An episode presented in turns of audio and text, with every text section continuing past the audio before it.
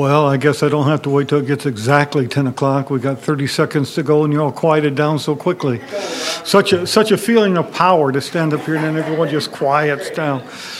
Don't worry, I don't let it go to my head. Uh, let's take this opportunity to go to the Father uh, in a word of prayer. Father, we love you and praise you, and thank you, Father, for being our Lord and our God. And pray, Father, you'll be with us as we look to your word. Help us always in all things, Father, to trust in you. And it's in Jesus' name that we do pray. Amen. If you would, open your Bibles to the book of James. We're continuing to look at the book of James. Before we begin, let me mention, as I do every week before, or every time, I should say every week, but every time before I teach a class, that our goal as Christians is to become like Christ. And so our focus is to always be on Christ. And as we study Scripture, we need to study the Scripture and then we need to ask ourselves the question what have I learned from this passage that can enable me to become a more Christ like individual? What does this passage teach me that I need to improve? Or what does this passage teach me that I need to eliminate from my life in order that I might be more like Christ? And as I look to the Word with an obedient faith, then through the power of the Holy Spirit, I'm con- transformed into the likeness of Christ. And if you look at Galatians 5 and you look at the fruit of the Spirit, which is fruit that is produced within us, as we allow the Spirit to lead us, and I think that's leading us through the Word. When you look at that fruit, what is that fruit? It's simply a description of the character of Christ. And we are all to be focused on becoming like Christ. And in this text we're going to be looking at this morning, we're going to recognize that if we obey this text, that indeed we will be living the way Christ lived and also the way he then instructs us to live. Now, in just a moment, we're going to look at verse 27, where we left off a few weeks ago. But before we do that,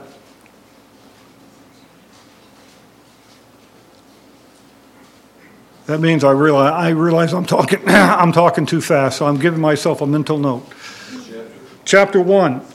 Uh, before we look at verse 27, have we prayed? Let's pray together. Did I pray? Did I lead the prayer? I did. I do that so often I forget. Did I lead a prayer? I did. You know, one time I didn't do that. Someone corrected me for it, so I figured sometimes I forget. All right, now, now I'm totally embarrassed. Can't you all tell? Uh, we're looking at verse 27, but before we look at verse 27, I want us to look up, first of all, and look at verse 18 to get this all within context. I'm not going to read this entire section. But look at verse 18. Of his own will he brought us forth, but this is right after he tells us that every good gift comes from God, that when we are tempted, we are not tempted by God, but our desires lead us astray. And then he says, Of his own will he brought us forth by the word of truth, that we should be the first fruits of his creation. And the entire rest of this section is dealing with the word of God and how we are to embrace the Word of God and how we are to live in harmony with the Word of God. You get down to verse uh, 22 But be ye doers of the Word and not hearers only, deceiving your own souls. Now, that, if you think about it, leads you back to, directs your mind back to what? To the Sermon on the Mount. When Jesus ends the Sermon on the Mount, how does he end it? The wise man built, I'm not going to sing the song, I don't sing well, but the wise man built his house, right? And he says we need to be both hearers and doers of the word. And really, if you look at the book of James, you'll recognize that the book of James, which was written by the half brother of Jesus, is really a commentary on the Sermon on the Mount. And here the emphasis is upon the Word of God. The emphasis is upon doing the Word of God. And if we do the Word of God, then we're going to be able to be, we will be blessed by God. We'll be blessed in our doing, verse 25. But then it tells us some things that we will be doing if we are living by this Word of God. And the first thing he mentions is in verse 26 that we talked about a few weeks ago. If anyone thinks he is religious and does not bridle his tongue, but deceives his heart, this person's religion is worthless. So, first of all, if you're living by the Word of God, what are you going to be doing? You're going to be bridling your tongue. After I taught this a couple months ago, I came to the conclusion, after examining myself, that I haven't been bridling my tongue the way I should. So I've made a genuine effort to bridle my tongue. Guess what? That's difficult. And if you don't believe me, read James chapter 3. James says it's difficult to bridle your tongue, but through the power of God, we can do that, and we need to recognize the need to do it. Now, the second thing then that we'll be doing, if, or the two other things we'll be doing if we indeed are living by the Word of God, are found in verse 27.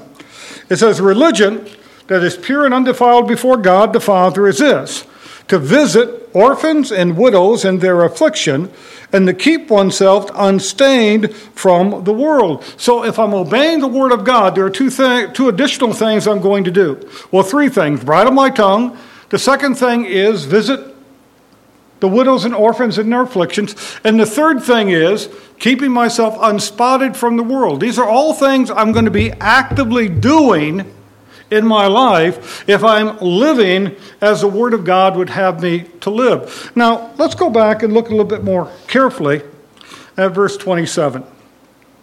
I'm going to ask someone to help me. If I get going too fast, just raise your hands because I, I, find myself, I'm right now, I'm getting that tendency uh, to, to rapid, to be very, very rapid. So let me make an honest effort to slow down. Religion that is pure and undefiled. First of all, do you want your religion to be pure and undefiled? The answer, of course, would be yes. If you didn't want your religion to be pure and undefiled, why would you fool with religion at all? You want your religion to be pure and undefiled. And I think the interesting thing here is religion that is pure and undefiled before God. And that's something I always need to keep in mind that what I'm doing, I'm doing before God. And I'm doing it to please God. And if I'm doing it to please God, I need to make certain that I'm doing it the way God would have me to do it. If I want to please my wife, I don't just go do what I want to do. I do what she wants me to do. If I want to please God, I don't do what I want to do. I do what He directs me to do. So, religion that is pure, undefiled before God and the Father is this to visit orphans and widows in their affliction. If you read through the Old Testament, particularly, what is one emphasis that you will find with regard to God? It states this about God over and over again that he cares about whom? The widows and the orphans. He cares about the sojourners. And so, if God has that concern and we are to imitate God, then we also equally are to have that concern. You can look, for example, to Deuteronomy 10, 17 through 19, to Deuteronomy 14, 28 through 28. Uh, 28 through 29. 28 through 28 would be kind of tough. But 28 through 29, you can discover this attitude of, of being concerned about the widows and the orphans. Also, Psalm 146, uh, verse 9. But as we, as we look at this carefully, let's just really try to zero in and, and, and see what we can gain from looking at this idea. What, if you look at the word to visit, to visit. What does that communicate to you to visit? Well, Don first, and then you. To look in on and take care of. Okay, to look in on, to take care of? Yeah, the same connotation. To have them over is one thing, but to go visit them. Mm-hmm. It's a little easier for us to go to them than it would be necessary to, for them to come to us. Mm-hmm. So, what we're talking about here then would be what? Active involvement in the lives of those we're trying to help. You know, I could ask a question. I could go out and probably ask a question to a group of people who didn't even have any religious affiliation at all. I could ask them, How many of you care about widows and orphans? And most of them, probably most of them would raise their hands and say, Yeah, I have a concern about widows and orphans. But having concern about somebody what good does that do to somebody if my concern doesn't result in action? And James makes this same point if you go over to chapter 2 and look at verse 14. What good is it, my brothers, if someone says he has faith but does not have works, and that faith save him if a brother or sister is poorly clothed and lacking daily food, and one of you says to them, Go in peace and be warmed and filled without giving them the things needed for the body, what good is that?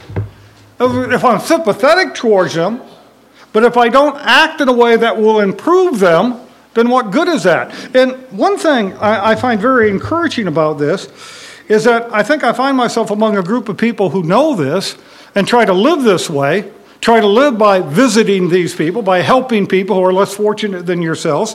But yet, I still think it's something we need to be constantly reminding ourselves of that this is the kind of people that we are to be as followers of God. So, we're to be actively involved in the lives of suffering people hurting people. And I also think when you get to the idea of orphans and widows, I could be incorrect about this. But I think when I look at the idea of orphans and widows, James is certainly not saying that the only people I'm to care about are orphans and widows. So he's using this as a category. And I think the, the idea here is that we are, to, we are to minister to anyone who is less fortunate than we are. We are to minister to their needs. Remember, I believe it's in Leviticus chapter 19. It might be in Leviticus chapter 18. So read Leviticus chapter 18 and 19 and you'll find it. I promise that. Where it talks about the fact that if I'm a rich man and I have a, a, a field that I'm going to harvest, then I can go out and harvest that field. But what am I supposed to do? I'm supposed to leave the corners. Why would I leave the corners? I, there might be a lot of money in those corners. Why would I leave the corners? For the poor, so they can come and glean from there. Now, wouldn't that be a whole lot better welfare system than the kind we often have? Where people are actually taking responsibility. Okay, I'm getting political. Can't do that. I can do that, but I'll refrain from it.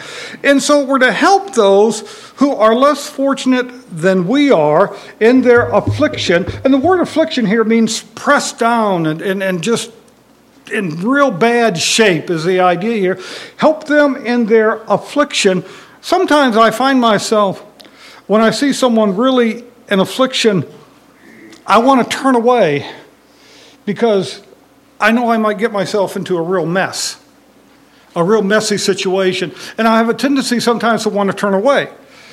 I want to stay in my comfort zone. You realize how destructive comfort zones are? We have, to re- we have to be willing to get outside our comfort zones and go ahead and reach out to people, even though reaching out to them might get us involved in some maybe unpleasant situations. We still have a responsibility to do that. But this, then, to me, is indicating the idea, and you can correct me if you think I'm wrong, indicating the idea that we need to be a people who are dedicated to good works, reaching out to people. And that's what we are here, I think, and that's what we need to continue to be. But I want to look at some scriptures to reinforce that. First of all, turn to the Sermon on the Mount, Matthew chapter 5.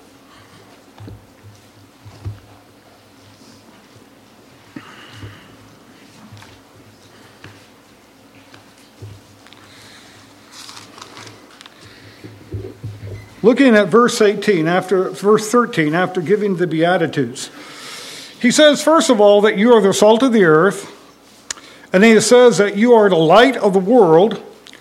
And then in verse 16, he tells me how I can go about being the salt of the earth and life of the world, light of the world. And how do, what, what does he tell me then?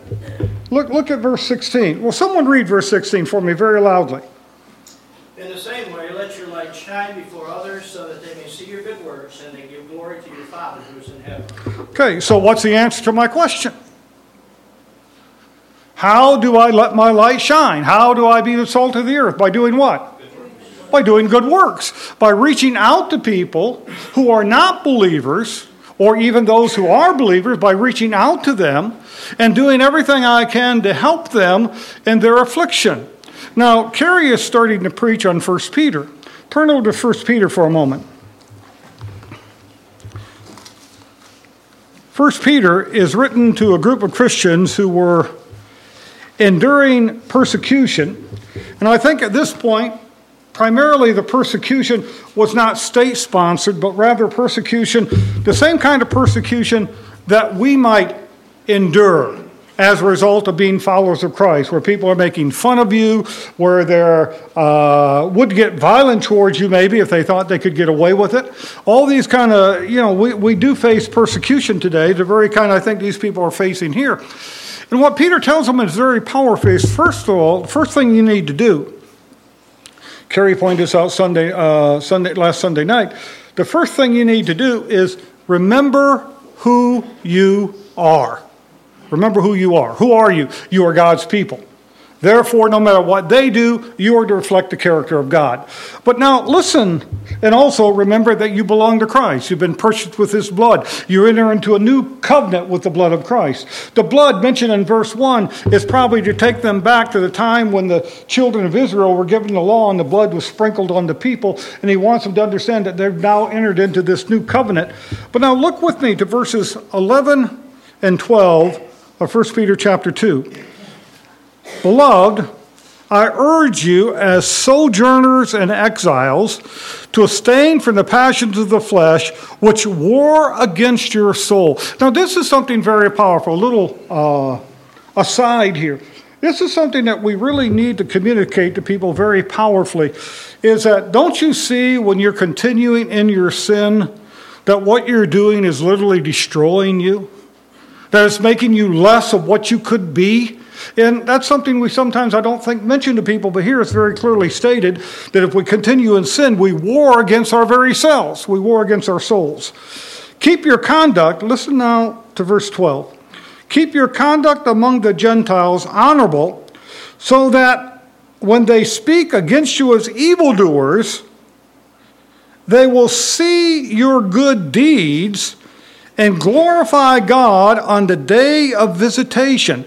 The, I need then to be doing, what do I need to be doing among these people? Among people who don't believe what I believe, among people who are persecuting me, what do I need to be doing? Good deeds. Well, loving them by expressing that love with good deeds. I need to be a person who's continuing to do good deeds. Now, the last phrase here is difficult to understand and glorify God on the day of visitation. That they will glorify God on the day of visitation. What would that mean? I'll tell you what I think it means. If you want to give me some suggestions, that's fine. The idea here, I think, I didn't give you much time, did I? I'm sorry. Yes. On the day that you go to be with them, do works that would glorify. I, I can't understand. On the day that you would go to be with them, to visit and be in their presence to do things that would glorify God so they could witness. Well, that, that, that would glorify God. I, I, don't necessarily think that's a force of this verse, but that would indeed glorify God. You uh, right point there. But here I think the idea is that they will glorify God. Okay, ask yourself the question who's going to glorify God when Jesus comes again?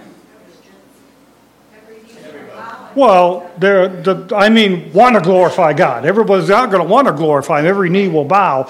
But the idea is the only ones who are really going to be glorifying God when Jesus comes again are those who believe in Jesus, are they not? Those who trust in Him.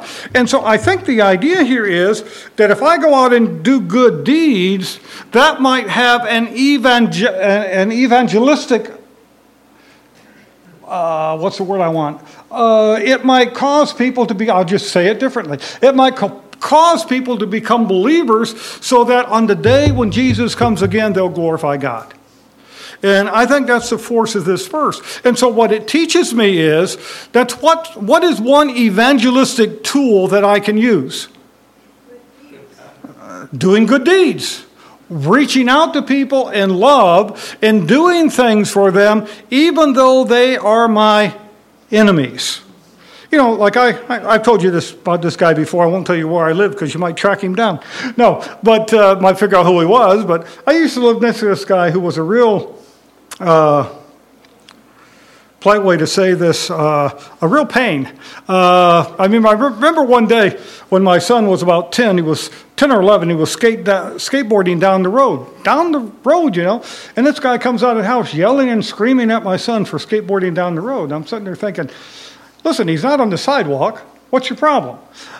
But here's my point. I'm not saying this to make myself look good. I'm just trying to make a point that when I saw his garbage cans out in the middle of the road, guess what I did? I kicked him further. No, I, I put him back in his yard, okay? That's what I did. Now, he never became a Christian, but I did good deeds even though he wasn't good to me. And that's the way that, that Peter is saying that we need to be living our lives each and every day doing these good deeds. And I'm sure, like I mentioned, I'm sure I'm among people who are doing that. We need to, to recognize what a powerful impact that can have on other people. We need to be people doing good deeds. Now, turn over to Acts chapter 10, where Peter is visiting Cornelius. Try to say that 10 times real quick. Uh, don't anyone really do that, but anyhow, Acts chapter 10.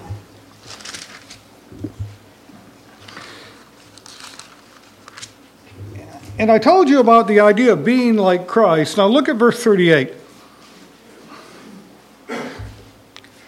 How God anointed Jesus with the Holy Spirit and with power. He went about what? He went about doing good healing all who were oppressed by the devil, for God was with him. Now, if Jesus went about doing good, and I'm to be a follower of Jesus, then what am I supposed to go about doing? Obviously, I'm supposed to go about doing good. Now, have you ever noticed that when Jesus went anywhere, crowds would gather? and people would constantly come to hear him and listen to him. In other words, he gained a hearing from people. So my question to you is how did he gain that how did he gain the opportunity to speak to people? How did he gain how how did it get to where people were willing to listen to him? Because he did good deeds, because he got out among them and ministered to them. So if I want people to listen to me, then would it not be good if I followed his example and went out and done good? That was poor English. Went out and practiced good among them in order to glorify God, but also in order to cause them to see that there's a, a, a different way of, of living your life. And yes,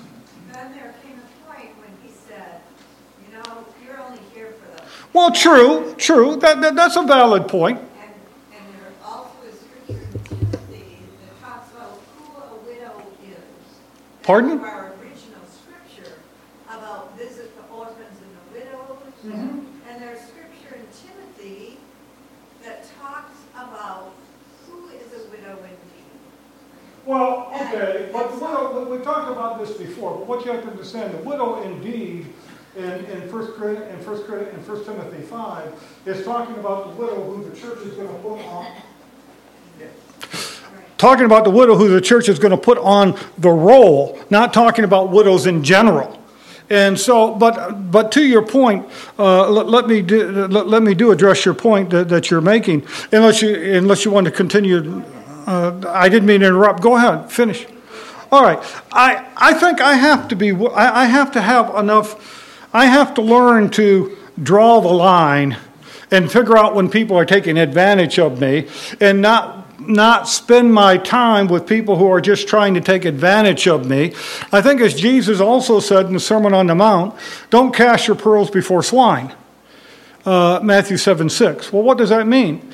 Well, if someone has absolutely no interest in what I'm bringing to them, and the only reason why they're accepting me at all is because of what I can give to them, then I'm going to dust my feet and walk away at some point. If they change their view, then I'll come back. What you're talking about, particularly, is, is indicated in John 6, where after the feeding of the 5,000, a bunch of people came to hear Jesus. And Jesus said, You don't want to hear me, you just want to be fed again. And he says, You know, I'm not playing that game. But in, and then they even have a term for this in the missionary world. It's called rice Christians. Ever heard of a, of a rice Christian? It's a, it's a person who comes to the assembly only to get the rice. And they don't care about anything else. So, so yeah, that, that's a very valid point. The point is that we need to have, we, we, we need to have discernment about these things, but yet we also need to recognize going about and doing good. Now, another thing that might comes to mind along this line and might take me off a little bit. If someone comes to me and asks for money because they need help, if I understand that they're just trying to use me, I might not give them the money. But I would rather err on the side of giving someone the money who didn't deserve it as to err on the side of refusing someone who really needed it, if that makes any sense. Uh, if I said that correctly. Yes. I would say pay their bill if they need money to pay their gas. Well, yeah, I'm not, yeah, yeah, I'm not, I'm not going to give it, yeah, I, I did that one time, but it was, I told you that story before. I don't know if you want to hear it again. Had this guy bow, pound on my door. By the way, if you ever, you know, build, they don't do this anymore anyhow, but if you're building a church building and, you, and you're building a house for the preacher, for the preacher's benefit, don't put it right beside the church building. don't do that. I, I had people, Ferndale, I had people pounding on my door at all hours of the night. This one old man that I knew well, he pounded on my door about two o'clock in the morning. He says, "Ron, give me a couple bucks because I want to go. Uh, I want to go to Beaumont, Royal Beaumont Hospital because I'm feeling real bad." Okay, now listen. I just got out of bed. It was two o'clock in the morning. I was tired. I want to go back to bed. I didn't think real clearly. I gave him the two dollars. Four o'clock, he was back pounding on my door again, wanting two more dollars. What do you think he did with the first two dollars? I have no doubt in my mind what he did with the first two dollars. He did. By the way, you want? Did he get the second two? No, I didn't give him the second two dollars. But here, the whole point is going about doing good. And, and this is the way Jesus lived his life then, and this is the way that we are to be living our lives as well. By going about doing good. And again, I think we do that, but we always need to just put in our minds that this is something we need to continue to do. Turn now with me to Galatians chapter 6. Paul, of course, is very upset with the Galatians, and he's, after he's basically scolded them, he's now uh, giving them some farewell advice. He's talking to them about bearing one another's burdens, about correcting those who are in the wrong. But now look at verse, we're going to look at verses 9 and 10. But before we do so, I want you to be honest with me. You don't have to raise your hand or anything. Just be honest with me with regard to this question. How many of you sometimes have got very weary about doing good? I have. Gotten very, very weary about doing good. Did I ever tell you about the Michigan Notre, Notre Dame game? Ever tell you that story? It was Saturday. I had my I, I, had my popcorn. I had my drink. I, I, I, just sat down in the chair. I just you know that thing you pull back so the legs will go, the, the cushion will go up. So you put your just pulled back that there was that knock on the door. And uh, I had to go and take give someone food and stuff like that. I was weary. You know, I want to watch a ball game. I was weary. But, you know, and you're going to get weary doing good. But listen to what, what Paul says, and I think this is very powerful. And let us not grow weary of doing good, for in due season we will reap if we do not give up. Now, first of all, ask yourself the question why would Paul write that? Why would Paul write that? Because he recognized it was a problem. That he recognized you could grow weary in well doing. And I think this particularly kind of uh, maybe before you, you draw the line, something this thing that Sister Van Hooser pointed out. It really becomes difficult when you're helping people who don't seem to want to help themselves. At some point in time, you might have to draw back. But you it's easy to grow weary in that kind of a situation. But here he says, Don't grow weary in well doing, uh, for in due season you'll reap if you do not give up. But then he says, So then, as we have opportunity, let us do good to everyone, and especially to those who are of the household of faith. Do good to who? To everyone.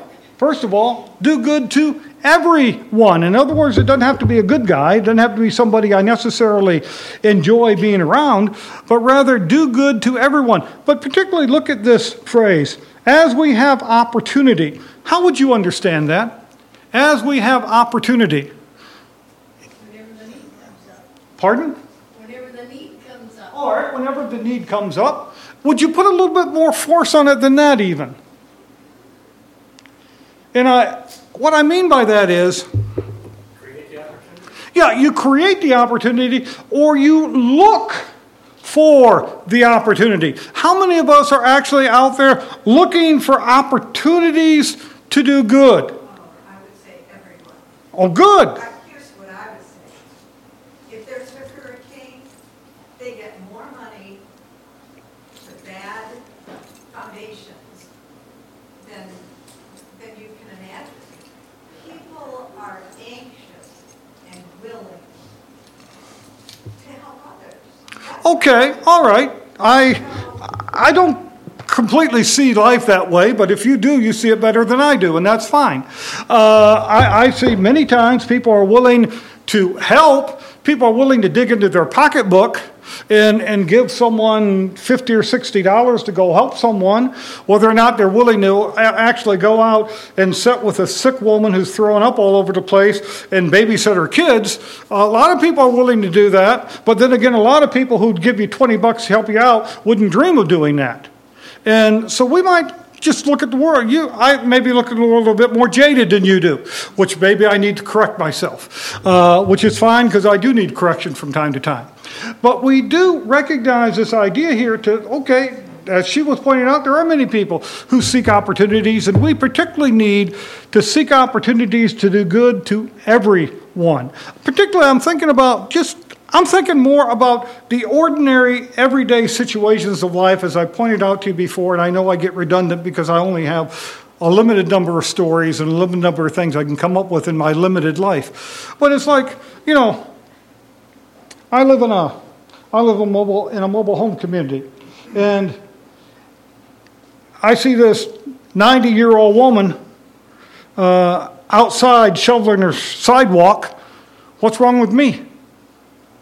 Why can't I go out there and shovel that old, that elderly woman's, starting to say a naughty thing. Why can't I go out and shovel that elderly woman's sidewalk for her? Why don't I think of that? You know, I, I, I, I agree with you. I think most people, if they thought of it, would probably go out and do it, but why don't we think of it? Sometimes we do, sometimes we don't.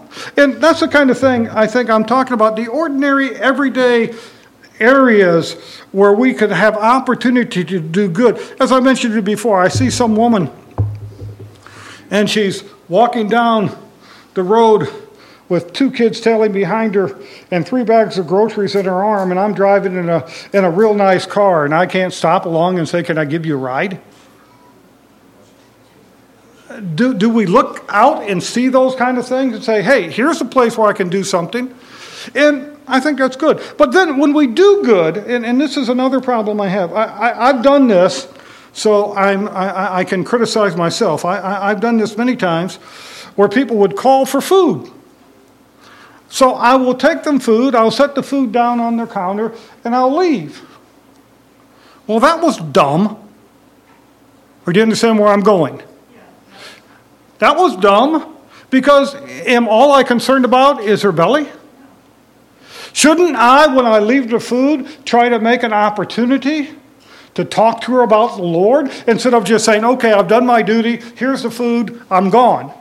Well, certainly I should. Take those opportunities to try to get into people's spiritual needs. Yes, Don. I agree with that. We can't make that condition. We just want to make sure. Oh, no, you can't make that a condition. I would never make that a condition. But what I'm saying, though, It's an opportunity for you to share your faith yeah, I'll, Good opportunity. You should take that. this is tr- a little troublesome for me. But my Bible class has heard this story before. I've already repented, so no one can have to tell me to repent of this. Remember years ago when I was preaching in San Antonio as an associate minister, I went to visit this little boy in the hospital. And as I was visiting him, I saw this other little boy, about 12, 13 years old. And he'd been through, I don't know, four or five surgeries on his heart. I mean, the kid looked like they should have put a zipper in because it, his chest was all. And so I took an interest in him. I started visiting with him on a regular basis. I think I even went up and played checkers with him or something like that. I'm not sure if I think I did that. And one day, he finally he finally asked me. He said, "Why are you doing all this for me?" And you know what I told him? Well, I'm just a good guy, and I left it at that. Now, at that moment, what did I have? A golden wasn't it a golden opportunity? It was a golden opportunity not only to talk to him, but to talk to who else? His parents. But could you say I blew it? I blew it. All right? And I can't explain why but I did. So that's the that's the interesting thing here. But here again, I'm, I'm not trying to. This is one time. Uh, maybe I have it in the past. I'm not trying to to uh, uh, get on people's guilt feelings. I'm just trying to say I think we do do this, and I think we need to do it even more. And I think we need to be going about doing goods, help, helping the widows and the orphans.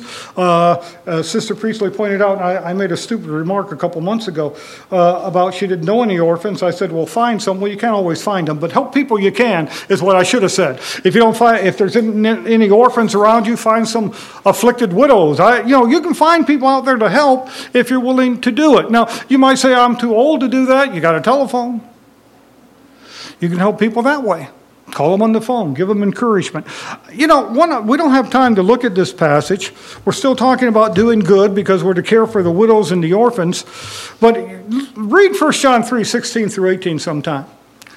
And it tells us to not love with our tongue, but love in deed and in truth. In other words, express your love in a tangible way.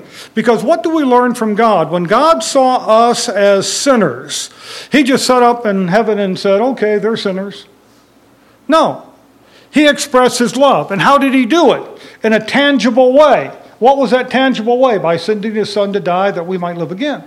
So I need to figure out tangible ways to express my love. Let's go back now to James chapter 1.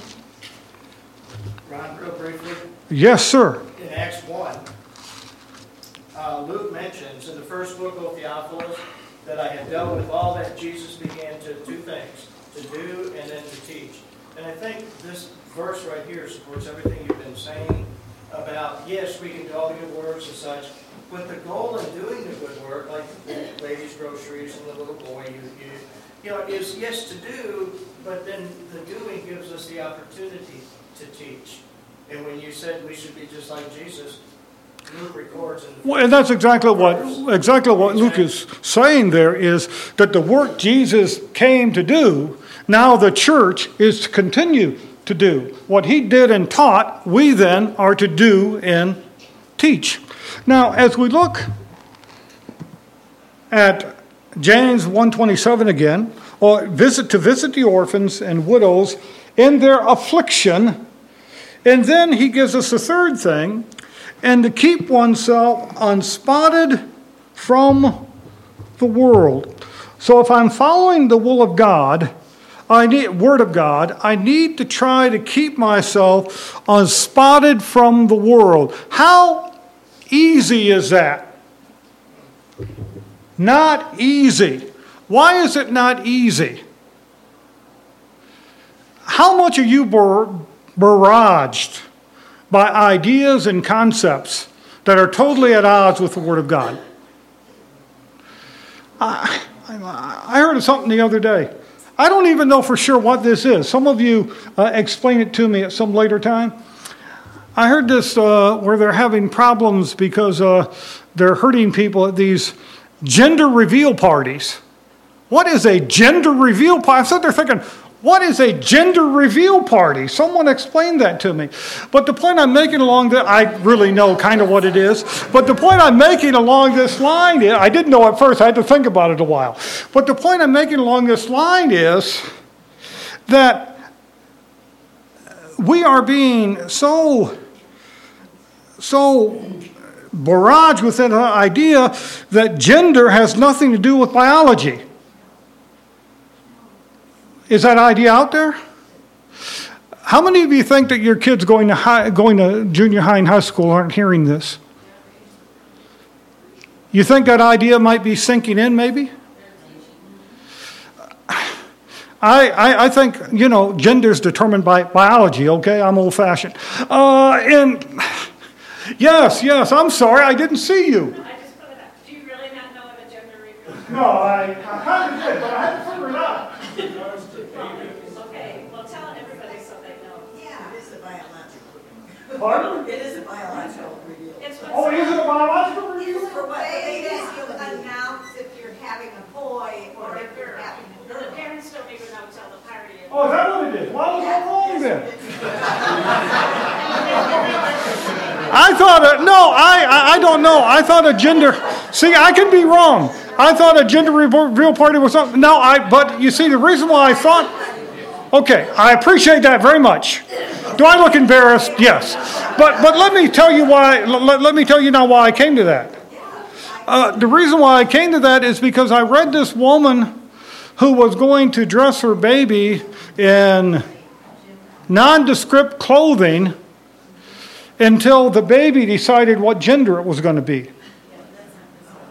Okay? And so somehow I connected that with gender revealing. That's not what it is. You just reveal your gender. Okay, I'm, I'm fine with that. As long as you're fine with.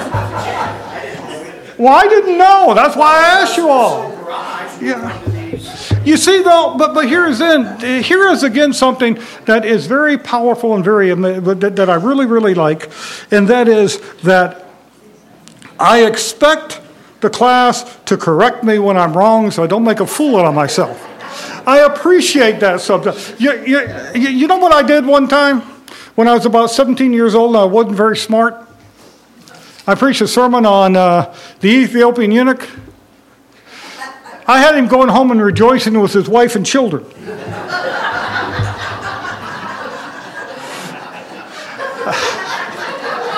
Well, what can I what can I say? What can I say? Anyhow, I guess we'll have to say for next week, getting into not being unstained by the world. I still want to know why you blow people up when you have a gender reveal party, but that's beside the point. Uh, pardon? A gender decision party, I think that's what you were thinking. No, I've never heard of that. But anyhow, the point is, and, and also I forgot when I'm talking about doing good works, I forgot about Tabitha. Don't forget Tabitha. Acts chapter 9, verses 36 through 43. But I'm sure glad you all corrected me because I had a totally wrong idea about that. And I even Googled it and they wouldn't tell me anything. So I was lost. And I don't Google very, you, know how I am with technology? I want to be born back 200 years ago where I didn't have to worry about it. But anyhow, the whole point here is, and like I said, I think I'm talking to people who are doing good works, but we need to understand that this is what the Lord really desires for us to do. He desires for us to, to be like Him, like Jesus, and to go about then doing good works. And by the way, I just wanted to correct something real quickly here, maybe save my, my face. Uh, the term eunuch in that time period could have been used by, to refer to someone who was not necessarily a eunuch, who was a treasurer. But that's not what I had in mind when I said, I didn't know what the word meant. That's why I said the way I said. Had to, had to defend myself a little bit. But this idea of being unspotted by the world, read 1 John 2, verses 15 through 17, Colossians 3, uh, 1 through 11, the text that was read this morning uh, in your hearing, 2 Timothy 4.10. What does 2, 2 Timothy 4.10, what does that talk about? You all have heard that before. Demas, having loved this present world, has deserted me. And I'm going to desert, desert you now, totally embarrassed. But I like the fact of being corrected, so thank you very much. Oh, hold on. Do you have a ride to the home after church? Yes, I do. My own car. Yes. Sister, yes. Yes. I just want to make a comment. It tells in Matthew 6 how to go about giving to the needy. You know, we're supposed to do it in a subtle way and not be out there announcing it and, you know, looking for accolades for ourselves. We're supposed to do it subtly um, and in a quiet way. Yes. And Matthew 6 tells us how to do that. I'm, I'm not sure I could really answer your question. I'm not sure I really heard it. How we can go about When we're giving to the needy, in Matthew 6, it how, Okay. how to give to the needy. In a more subtle way and not be, you know, like bragging about it or, know. Well, I think, I I can't really just do it in a subtle way. You know, that's about the best answer I can give you is, uh, supposed to be behind the mic. Uh, just do it in a do it in a subtle way. Do it with I no. I, I think what you have to understand now that Jesus is dealing with a very very serious problem. And if I give someone ten bucks and happen to mention to uh, Chuck here, oh yeah, they asked me for ten bucks the other day and I gave it. That's not what he's talking about. He's talking about if I make a, a personal effort to go up to Chuck and say, hey, look what I did. I gave him ten bucks and you did, and I'm better than you are. That's what he's trying to condemn. Thank you for your time. Thank you.